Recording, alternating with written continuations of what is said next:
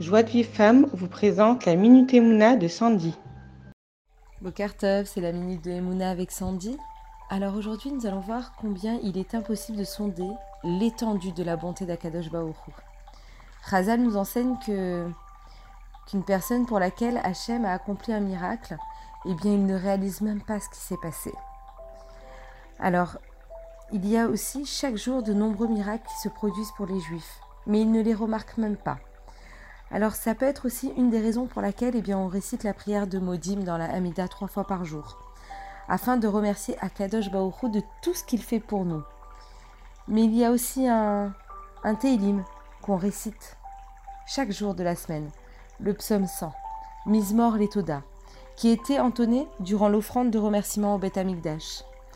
En fait, on le récite du fait des innombrables offrandes que nous devons à Akadosh Baoru, pour les innombrables miracles qu'il accomplit pour nous et nous souvent souvent de situations très dangereuses dont nous sommes le plus souvent même pas conscients.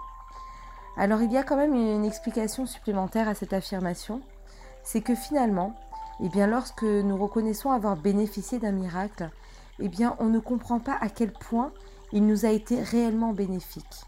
On n'est pas en mesure de sonder l'étendue des bienfaits d'Akadosh Baoru. Dans le Hallel, on récite un verset Rendez hommage à l'Éternel, car sa bonté durera jamais.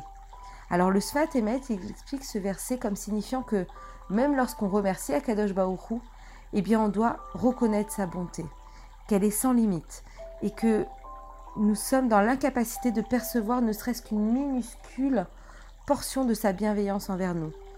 Alors on doit vraiment montrer de la gratitude à chaque instant vis-à-vis d'Akadosh Baoru, le remercier, être constamment dans le remerciement. Alors je sais que c'est un travail qu'on fait depuis euh, maintenant euh, plus de trois ans.